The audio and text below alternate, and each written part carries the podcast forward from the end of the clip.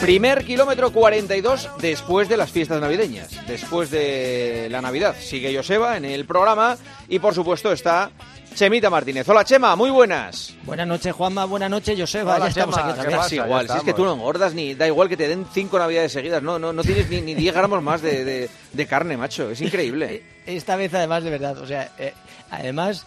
Fíjate, ha sido la mejor excusa. Cuando estaba 3 horas sentados en la comida, decía, bueno, ya me voy que tengo que salir a entrenar. Y me ha servido como excusa, con lo cual he entrenado por la mañana y por la tarde. Ha sido unas navidades para mí de ensueño porque he podido entrenar, no me ha dolido absolutamente nada y he estado machacando como un animal. Y he tomado roscón, palmera...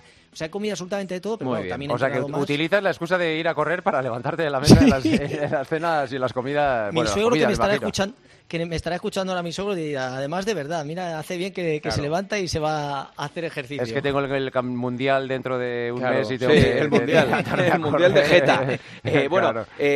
Comienza el año con los primeros párrafos de Joseba que se van a convertir un poco en tradición para empezar el kilómetro 42. Porque no tiene secreto el de hoy. Pero Joseba es un guionista de humor frustrado, totalmente. Sí. Yo creo que ha sido el director, García, que te está... Sí, me está inoculando. Dice Joseba, el comienzo del año no ha sido muy rumboso. Chema no ha hecho nada especial. Series, salir en bici, una palmera de chocolate de vez en cuando... Una mierda, vamos. Ese es el primer párrafo de la temporada. Es que yo siempre voy al Twitter de Chema... que los domingos digo, a ver qué ha hecho esta semana, y así ya esta semana he visto salir a dar en bici con berlanas, correr con los vecinos, una palmerita, pues, digo, una mierda. Joseba, pues he hecho algo especial, esta vez no he tomado uvas. No he tomado uvas. Las he tomado antes de cenar, pero he cambiado y he tomado arándanos, a ver si este año me trae suerte. Qué bien. Anda. He cambiado. En Italia creo que son lentejas o algo así, ¿no? Lentejas. Pero se cena, hay que cenar lentejas, forma parte de la tradición, pero digo, voy a cambiar a ver si este año, que pasa un año entre tanta lesión y tantas historias, digo, voy a probar a ver qué tal con los arándanos. Oye, tengo que reconocer que de momento no voy nada mal. Oye, porque mira, llevas una semana. He empezado el año y estoy entrenando como un salvaje. Y debo ser también de los raros que no ha corrido ninguna San Silvestre. Habíamos hablado de casi 1.300, que yo estaba esperando a ver si Juanma nos decía si había corrido o no en la San Silvestre de Gijón. No corrí al final, pero por una cuestión de precaución. Había demasiada gente con gripe y tal. Ir ahí en medio. Y luego con todos echando el vaho y tal. Tenía miedo de coger un gripazo, un catarro, y yo necesitaba estar bien esos días. No podía estar, con catarro y con gripe. Yo he sido las primeras vacaciones de mi vida en las que he adelgazado. ¿Tú? Yo sí. Claro, con el gripazo que me agarré, que estuve los 6 días de vacaciones sin poder salir de casa. ¿Tuviste fiebre muy alta? Sí, bastante. Y además tenía una sensación de asco permanente, ¿sabes? Cualquier cosa que veía... Así vivo yo. Pero cualquier cosa de comer que veía me daba un asco que no podía. No podía comer, me daba mucho asco todo. Y nada, una mierda. Yo hacía la comida no. Que tengamos que recurrir a los virus para adelgazar, a estas alturas. Lamentable, absolutamente lamentable. Oye, pues, Juanma, 7.100 personas en Gijón. Sí. Eran 6.500 metros y a las 12 de la mañana, te lo digo para... Bueno, perdona, 7.000 son datos oficiales, dorsales. No, inscritos, 7.100 inscritos. Pues yo te digo que muchos más. Muchos más, porque yo vi muchísima gente sin dorsal y te hablo de gente que quería correrla y que se quedó sin dorsal y que la corrió igual. O sea, no es que no quisieran pagar, es que no había dorsales desde hacía días. O sea que también en las carreras, muchas veces cuando se acaban los dorsales, en este tipo de carreras donde el control no es tan férreo como en una media maratón o en una maratón, pues claro que la gente se mete ahí un poco más festivo y se cuelan. Y había mucha más gente. Es de las más multitudinarias, 7.100 personas un poco oficiales. Tenemos también en Valencia 15.000 que ha habido, que nada mal. Joder. La de Nasos en Barcelona, 10.000 corredores. Y bueno, y por encima de todos, la San Silvestre Vallecana, que más de 40.000 personas corriendo. O sea, son cifras brutales, ¿eh? Y el Aregawi vaya forma de correr en Vallecas, ¿eh? Bueno, ganó el Corso del Goibar. Perdona, el que ganó la San Silvestre de Gijón, se cogió el coche, fue al lado Oviedo y ganó la de Oviedo. Sí, ganó las dos. Sí. Ganó las dos en un momento. Pues la de Aregawi... brutal, que también ha corrido en el Goibar. Joseba ya ha ganado también. Sí, ganó ayer. En el Goibar con Beatriz Chévez, una suficiencia, 22 añitos, que le ves correr y le ves subir la cuesta de Payaso Fuego, que va a 2.40 y dices tú, ¿cómo puede correr a 22 por hora una persona subiendo una cuesta? O sea, algo tremendo. En la tele realmente no se aprecia, no, pero una auténtica salvajada. Pero solo ver cómo dejó a Mokatir detrás, que Mokatir iba marcando un ritmo muy alto porque se largó en los primeros 100 metros y en la primera curva cuesta arriba lo dejó, ¿eh? Lo dejó y lo dejó. Sí, sí, o sea, muy sobrado. Y bueno, yo creo que también le da un poquito, la pone un poco en el concierto internacional porque estamos hablando de una carrera que es portada en todo el mundo, porque se ha convertido en unas grandes carreras que se hacen el día 31 de diciembre, así que a un atleta como él de ese prestigio yo creo que le da un poquito más notoriedad a la San Silvestre Vallecana, que se ha convertido en una de las grandes citas del año, que muchos corredores están como locos por correrla y por ganarla, y algunos como yo he tenido la suerte de ganarla, eso siempre lo tendré, eso por supuesto, vida nunca. Y además llegabas con la cara llena de espuma, no como ahora que ya eso lo echo de menos, fíjate que lo echo de menos porque los puristas, no echéis a los corredores, si solo echaban a los tres primeros, si no te echaban espuma quería decir que no habías entrado entre los primeros, y yo he visto a Poltergat llegar blanco, o sea, era negro y llegaba blanco. Y los grandes atletas que han corrido, han ganado, que hemos llegado con serpentina, yo creo que eso era maravilloso. Y eso era como cuando decían lo de la mierda en los teatros, ¿no? Buena señal, que hubiera mierda dentro del teatro, es que había muchos caballos en la puerta. Exacto. Y que estaba la función llena. Lo mismo. Sí. Vale. Bueno, empezamos con un recuerdo, ¿no? Sí, claro, hay que recordar la figura de Carmen Valero, ¿eh? Fíjate que además estuvo compitiendo hace poco en un homenaje que hubo a De La Cuadra Salcedo, creo que... En la ciudad universitaria. Y ha fallecido a los 68 años, sufrió un ictus y no se ha podido recuperar, pero es que hay que reconocer todo lo que hizo esta mujer por el atletismo femenino. Es que fue la gran pionera, fue la mujer que competía cuando España era una sociedad súper machista e incluso se le insultaba, ¿no?, cuando iba entrenando por ahí. O sea, que rompió todas las barreras para que después miles y miles de mujeres, afortunadamente, ahora puedan hacer deporte. ¿Te das cuenta cuando han pasado tantos años de lo que supuso esta generación de mujeres que no tenían el reconocimiento, que tenían que luchar, ¿no?, para darse a conocer? Y estamos ante una corredora que fue 2 veces campeona del mundo de cross y tuvo una medalla de bronce también, o sea, 3 medallas.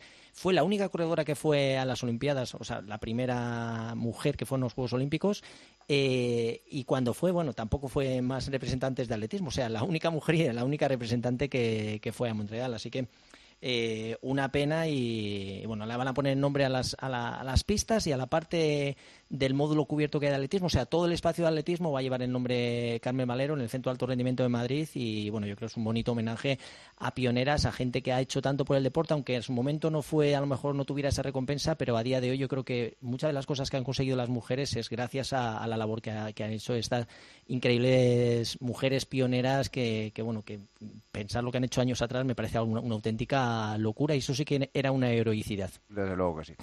La imagen del fin de semana, además me lo recordabas esta tarde, la vamos a colgar ahora para que la gente lo pueda ver, es la de Karsten Warholm.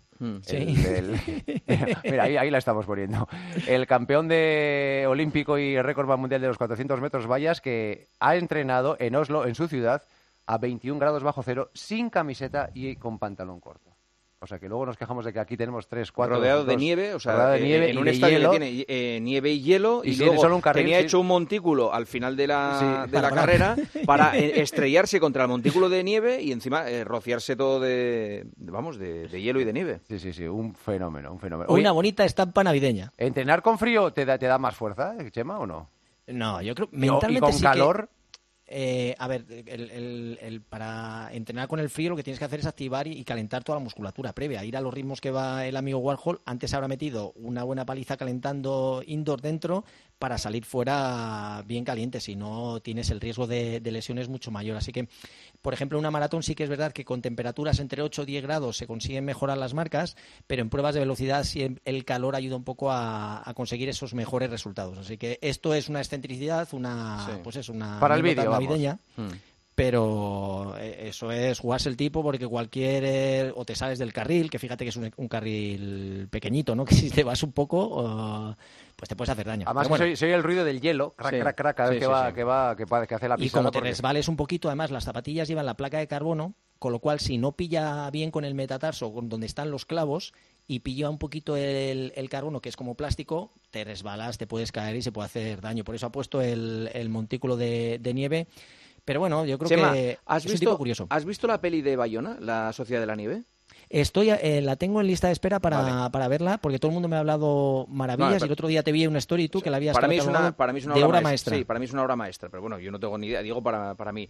Es que... los 2 que hacen la expedición para salvar al resto de compañeros, según Palomar, protagonizan una de las grandes gestas de la humanidad, que es recorrer 60 y pico kilómetros entre las montañas de los Andes, desde el lugar del accidente hasta que... Claro, se ¿de qué altura estamos hablando? 6.000, 7.000 metros. Claro, y para arriba y para abajo, y sin material, claro, y sin alimento, y sin una bebida, ni un recuperador.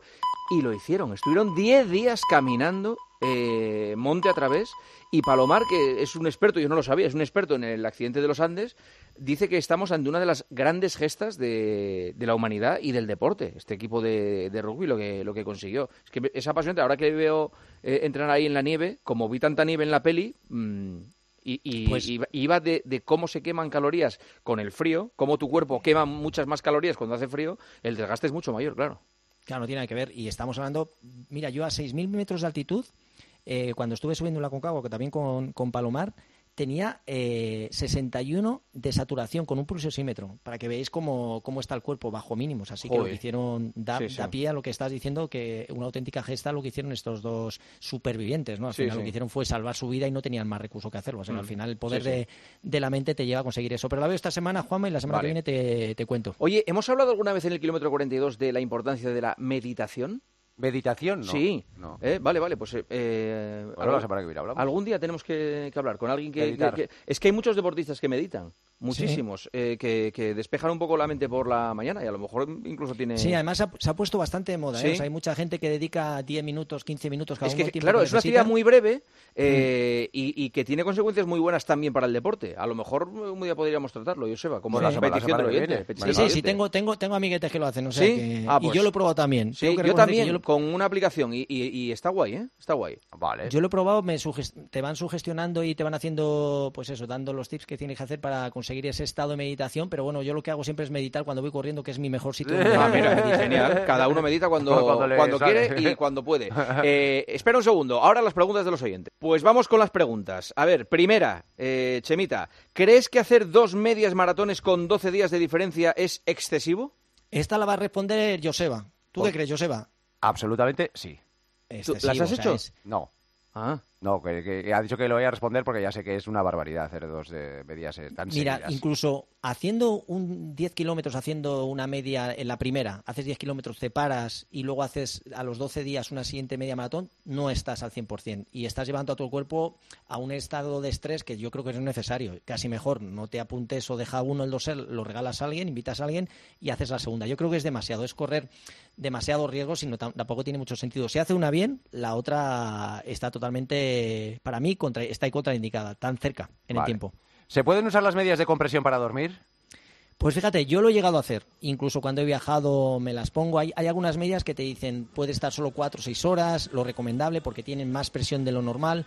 Yo cuando he estado muy tieso, muy cansado, sí que he dormido con ellas, pero para una persona normal yo no la recomendaría. Lo que haría sería el remedio casero. ¿Cuál es? Pues antes de acostarte pones los pies en alto, estás durante 10 minutos para favorecer que todo el riego sanguíneo baje de manera un poco artificial, porque levantas los pies y luego ya te quedas tumbado en la cama y eso hace un poquito las veces de ponerte la compresión. Para una persona normal yo no lo recomendaría.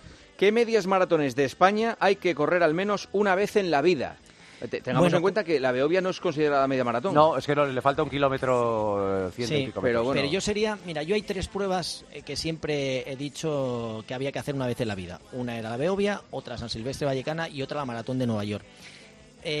Como no se puede catalogar la Behobia como media maratón, si tuviera que decir 3 media maratones así indispensables en España, posiblemente tiraría por Valencia, que se están consiguiendo grandes marcas para hacer marca, Santa Pola por la tradición y luego Madrid, porque yo soy de Madrid, o sea que diría estas 3. No, y es que es bonita, la media de Madrid tiene un recorrido muy bonito.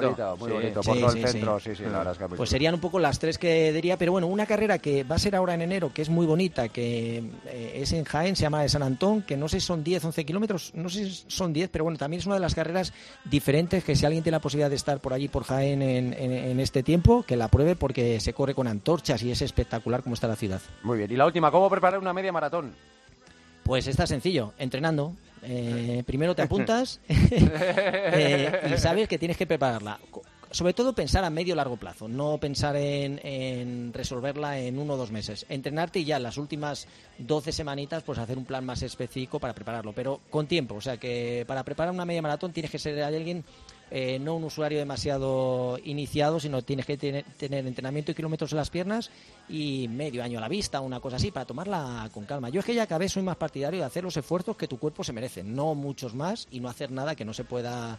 que pueda ponerlo en peligro tu salud, que es lo más importante. Sin duda. Qué bien ha empezado el año, Chema. Muy bien, la claridad, muy bien, de verdad. Muy bien, de verdad. Es que entrenando. No, es que no vamos a fichar a nadie en este kilómetro 42 porque tenemos al mejor. Es que hombre, es imposible. Duda, imposible. O sea, es que qué maravilla tener a Chema Martínez. Chemita, que haya buen año, buena salud en este 2024 y que disfrutemos mucho en la radio aquí cada lunes. Un abrazo. Un abrazo y muchos besos. Gracias. Hasta luego, Joseba. Hasta mañana, chao.